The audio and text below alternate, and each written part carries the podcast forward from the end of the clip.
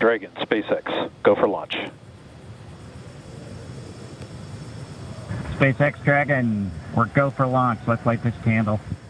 One of my favorite moments in an otherwise stressful 2020 happened on May 30th. At around 3:22 p.m. Eastern, SpaceX Crew Dragon Endeavour was the first crewed orbital spacecraft to launch from the US in 9 years since the end of the Space Shuttle program and the first one operated by a commercial entity.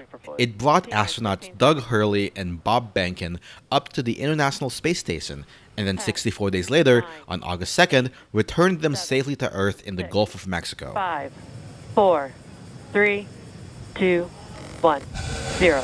Ignition. Liftoff of the Falcon 9 and Crew Dragon. Go NASA, go SpaceX, Godspeed, Bob and Doug. America has launched. One Alpha. And so rises a new era of American spaceflight, and with it the nominal. ambitions of a new generation continuing the dream. 20 seconds into flight, stage one propulsion is nominal. Growing up in Florida, not far from Cape Canaveral, I'm sure most of us have had one experience or another with space travel. Be it teachers in middle school pausing class so we could run outside to watch the space shuttle launches, or going on family vacations to tour the Kennedy Space Center. And I'm sure when we were younger, more than one of us dreamed of being an astronaut sailing across the stars. While many of us eventually outgrow our dreams of space exploration, some of us never let go of that goal. Among our classmates, Garima Gupta is one of those who never stopped shooting for the stars. Hi, my name is Garima, and I'm currently a rising senior here. Um, I'm majoring in mechanical engineering and minoring in aerospace engineering. Now, I unfortunately was unable to schedule an interview with Garima, but since I'd known her back in middle school, she had always wanted to work in the space industry.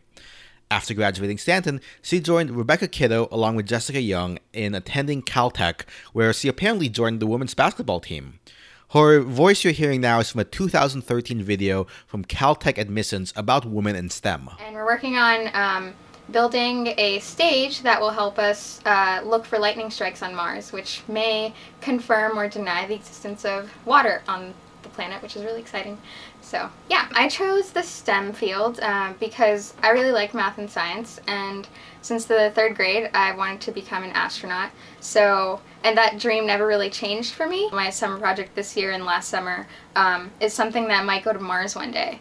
And that's just crazy to me, especially because I want to become an astronaut. That's something that I want to do for the rest of my life. So. Now, doing your par for the course social media stalking to figure out who I wanted to bring on the podcast, I found that Garima went on to pursue a master's in aerospace engineering at Georgia Tech and eventually landed an internship in propulsion engineering at SpaceX. After graduating, she returned to SpaceX as a propulsion development engineer, involved in testing and developing the Falcon 9 rocket. This is the stage 1 rocket that gives the astronauts the initial push to get out of orbit before detaching and eventually landing autonomously on a platform in the ocean.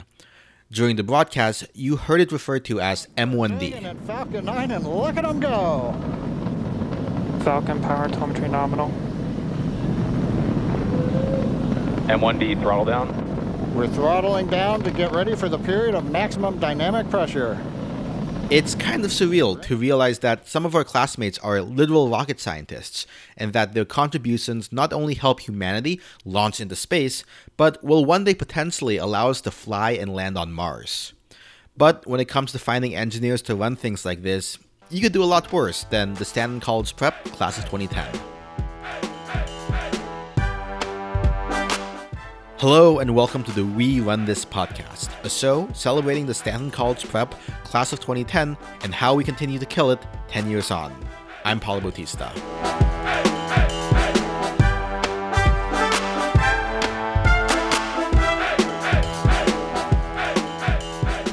Now, Garima isn't the only classmate of ours who grew up to become a rocket scientist. In fact, during her internship at SpaceX in 2015, she actually was interns alongside another SCP Class of 2010 alum. They call a lot of internships and a lot of jobs in this industry drinking out of a fire hose.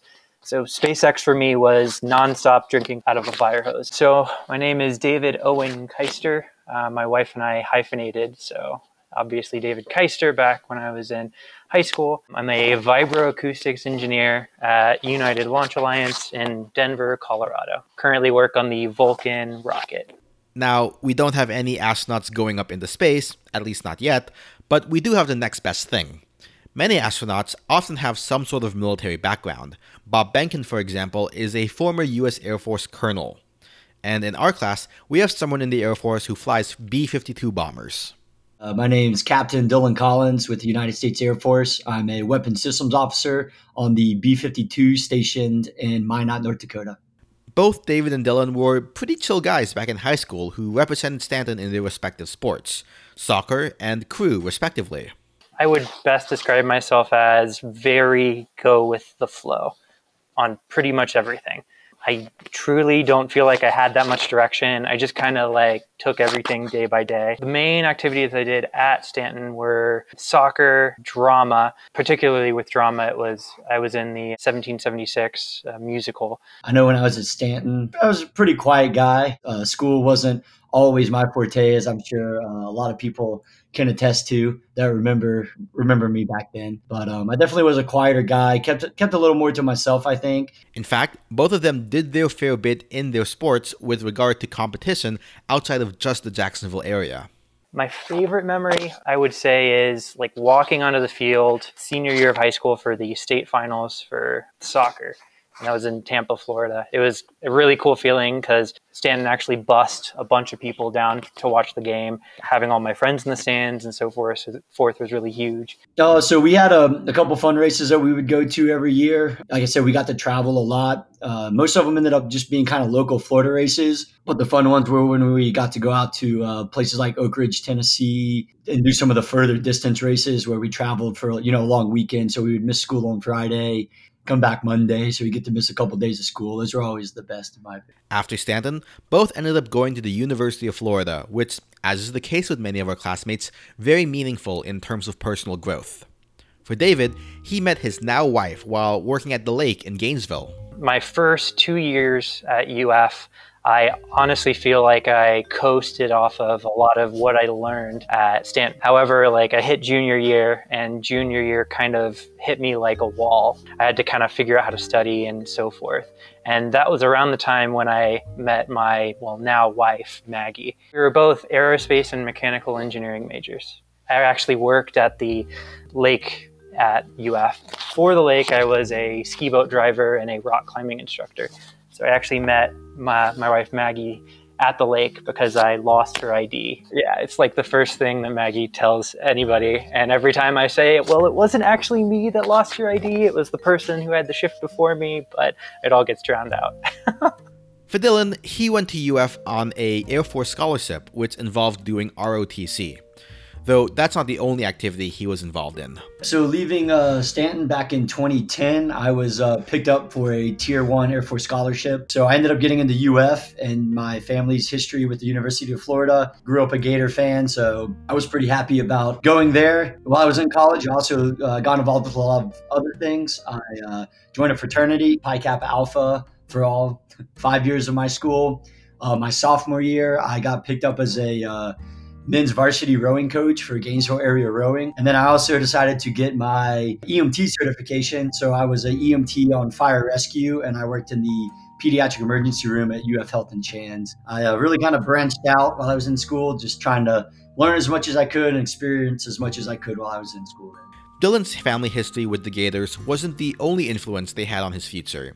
In fact, both Dylan and David ended up settling on their careers due to influence from their loved ones. I had uh, two of my grandfathers were in the uh, military, one in the Air Force for four years, one in the Army for 20, and my uncle was also in the Coast Guard. My uh, grandfather in the Air Force had some really cool stories. He was an electrical engineer from the University of Florida, and uh, he was actually in charge of putting the guidance systems on weapons for the Air Force. So just hearing some of his stories about where he worked and uh, I know he was stationed in Okinawa for a little bit. I always kind of had the desire to do like FBI, CIA. I always kind of thought that was cool. Applying to college, I started looking into the academies and fell upon ROTC and realized that I could go to school and have fun, but also, you know, get it paid for and have a job when I got done. My dad, he's an engineer. So I knew going into high school that I wanted to be an engineer because, well, I, a lot of it was probably my dad just telling me propaganda about how awesome engineering is. And so I went into my first internship my junior year. It was at BE Aerospace, it's a commercial aviation company that designs interiors of aircraft. And there I kind of decided, well, I think it'd be more interesting to go into space. And it's around that time that I got super close to Maggie. She wanted to be an astronaut ever since she was eight years old. I kind of didn't really realize that I could get into the space industry until I met her and she had a path. She knew what she was going to do. Once I realized that, I was like, okay, I'm going to I'm going to try to do the same thing and try to go into into the space industry. Now, the road to being a rocket scientist and an Air Force pilot are by no means easy. Take Dylan's experience with ROTC, for example. You're going to have extra PT sessions. So, you know, I had to get up early in the morning and go run at least twice a week. And we also had two extra classes a week, one being what we called a leadership lab, which is where we would run like leadership exercises, drill and marching that took up about three hours of the week. And then we had just a regular like classroom class that uh, just went over things like history of the Air Force, how to be an officer, life in the military, that kind of. So you were looking at roughly about seven to eight hour extra commitment uh, a week as a ROTC cadet compared to your normal student. Field training is our version of officer training school. At the time, it's about four to five weeks that you spend at Maxwell Air Force Base doing some other hands on training. So, your last year of school uh, is when you find out what job you're going to have in the Air Force. So I got picked up as what's called a combat systems officer. Our initial training all occurs in Pensacola. The first plane we fly in is a T 6, which is a two seater single engine prop plane. Um, that's where we learn all, all of our aviation fundamentals. And then we transition to the T1, which is a two engine kind of Learjet. And then, like I said, after I was in Pensacola for two years, I went to Barksdale Air Force Base in Louisiana. And then we did about nine months uh, in the field training unit on the B 52, and then I moved up to Minot. For David, his training was mostly around his internships that he did concurrent to taking master's level classes from the University of Florida remotely. I've actually been a student at UF for the past 10 years. I actually graduated with my master's degree, um, I guess, two months ago. But after about five years at UF, I was doing various internships and so forth. So after uh, 2015, I was pretty much working and taking classes all at the same time. Uh, my wife and I, whenever I would get an internship somewhere else across the country, she would get it on the opposite side. So for a, like two or three years, we basically crisscrossed the U.S.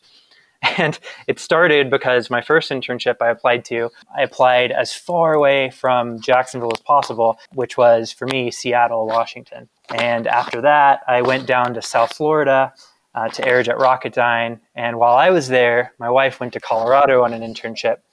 And then from there, I went to SpaceX in uh, Hawthorne, California. I moved to Seattle, Washington. There, I worked at Blue Origin. They're a company, a space company owned by Jeff Bezos. So it's a space tourism operation.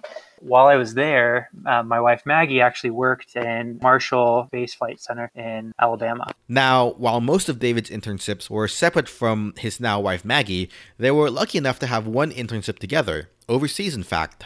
We got a um, an internship at the Von Karman Institute for Fluid Dynamics in uh, Waterloo, just south of Brussels. I honestly applied on a whim because Maggie got an internship there and I got accepted, so pretty excited to be able to go with her. She worked on uh, reentry vehicles, so she worked with a hypersonic wind tunnel and a, a wind tunnel, tunnel that uses plasma to ablate surfaces so that you could test materials uh, similarly to how they would react to re entering the atmosphere. But my job there was entirely different. I worked on a turbine wind tunnel. I actually worked with capacitors to try to figure out the tip clearance on rotor blades at different RPMs and so forth. So it was pretty neat and like very unique, honestly.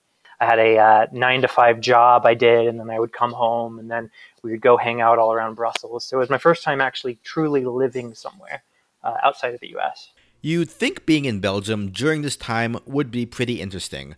This was during the height of the Syrian refugee crisis, and the Paris attacks happened while they were over there, which led to increased day to day security around Brussels, which is the headquarters of the European Union. But there was an even more important event for David from his time in Europe. Uh, we flew to Paris and I proposed um, at Disneyland Paris because my wife is a huge uh, Disney nut. Um, she she grew up in South Florida, and uh, every year they would go to Disney two or three times a year. So I actually proposed in front of the Cinderella Castle.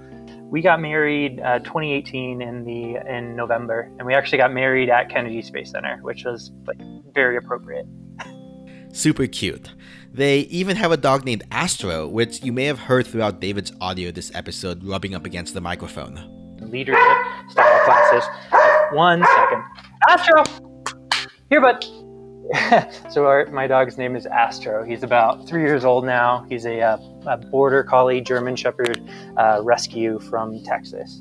David's not the only one who's been abroad for work. For Dylan, sometimes the Air Force requires that he fly literally around the globe without landing.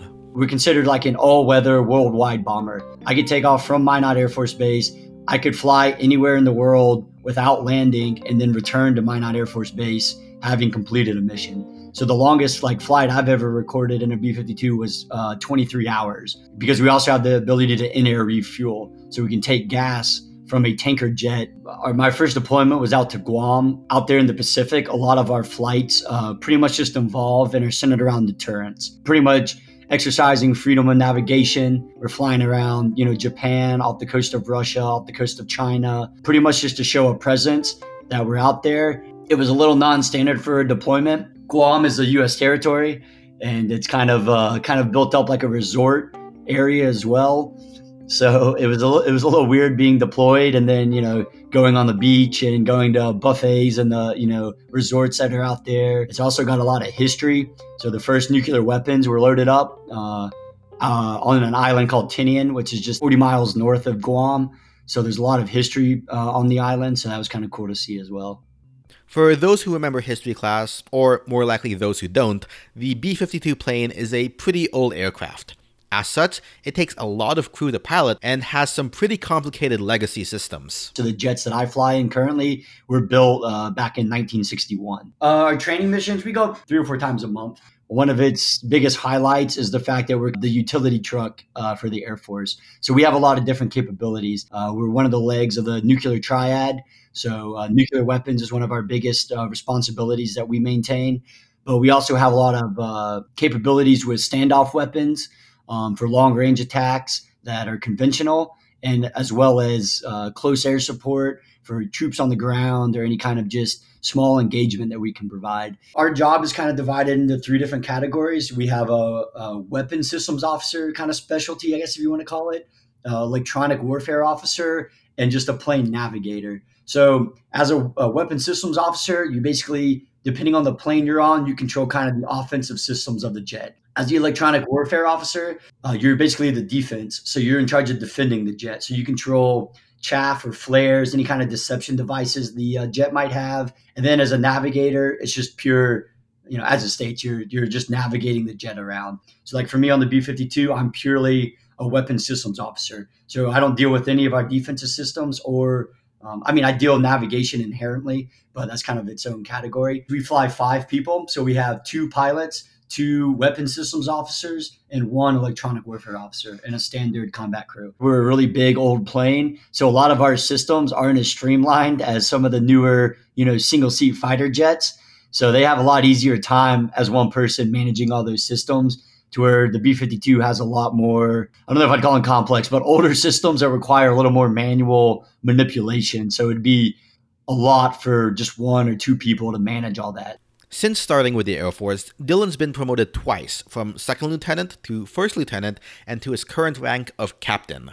As an officer, he has about 15 to 20 airmen he's responsible for making sure they stay up to date with their currencies or continuing education whenever they're on the ground between flights.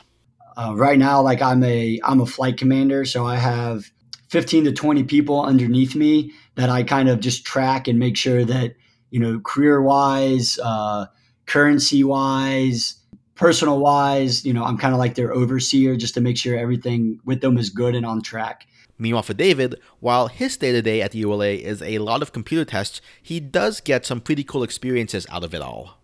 So currently, I work at uh, United Launch Alliance, or uh, ULA, in uh, Denver, Colorado. I got to watch an Atlas V launch three miles away from the launch.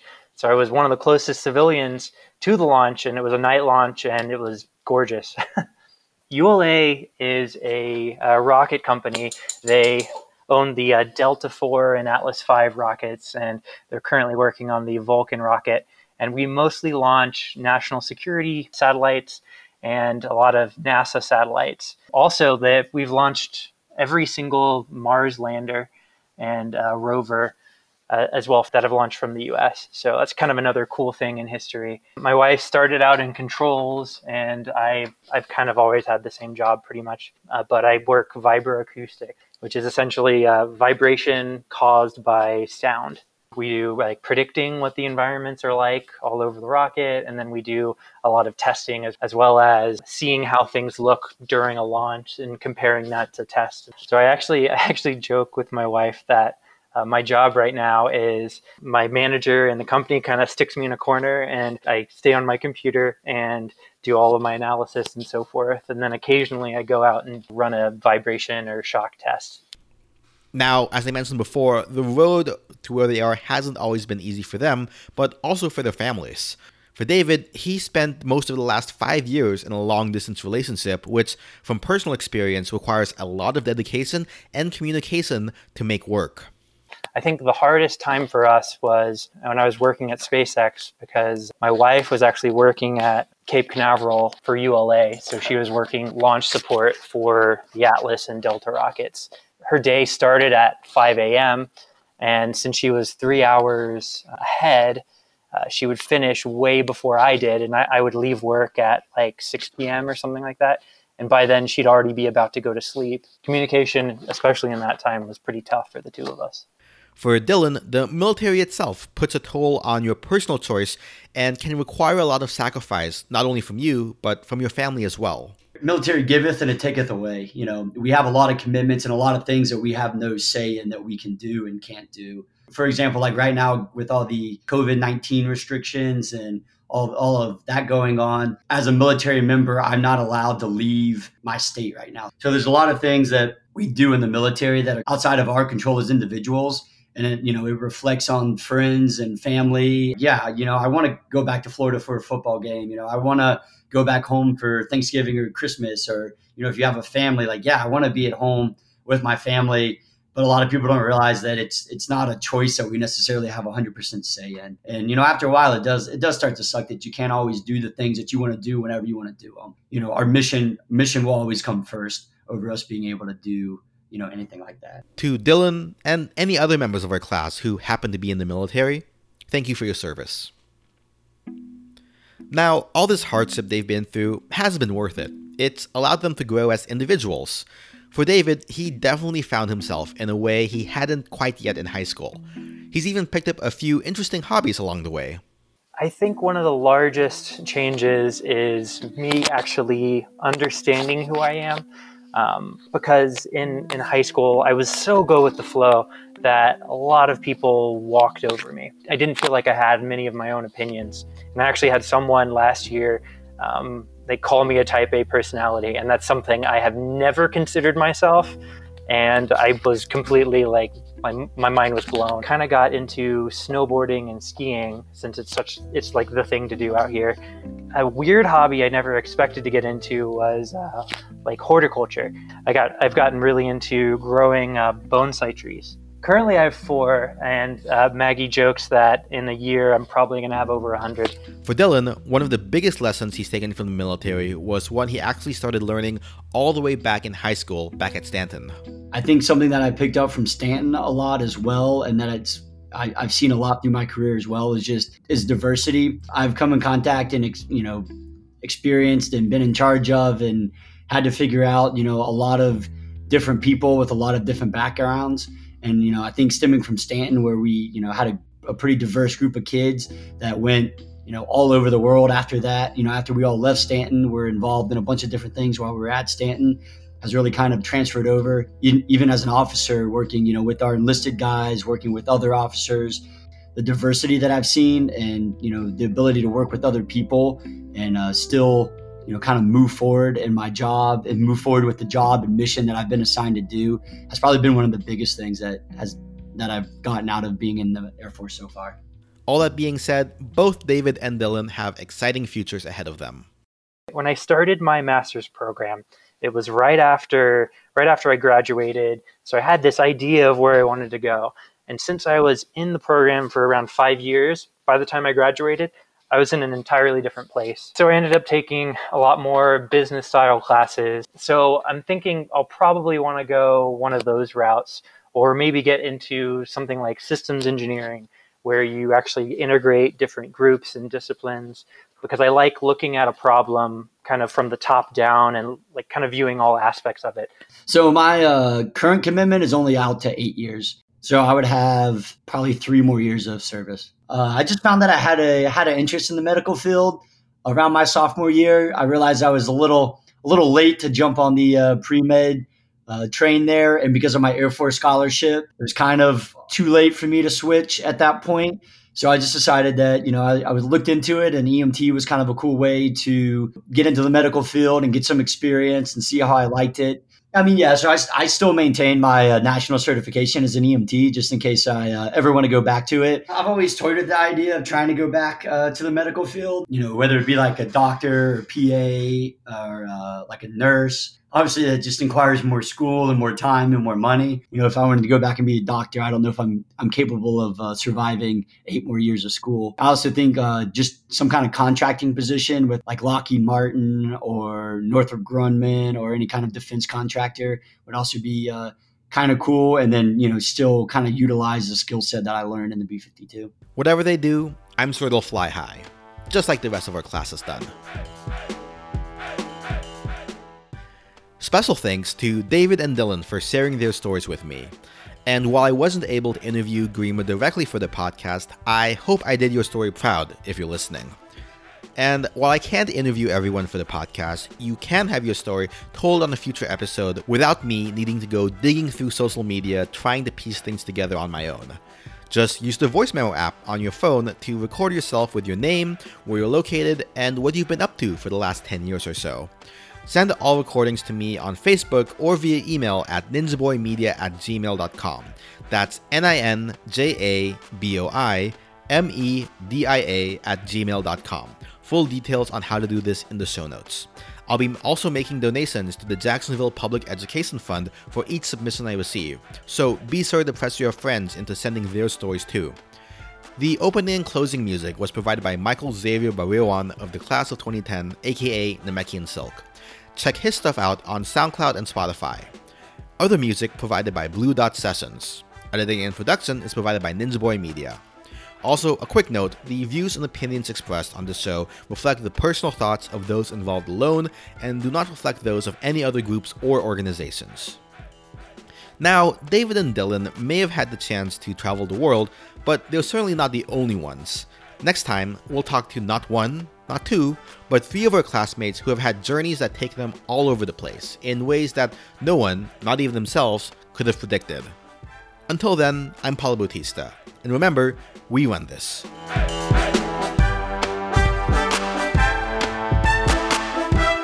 I also enjoyed going to the football games with our uh, with our unique cheers of you know that's all right, that's okay. We have a higher GPA.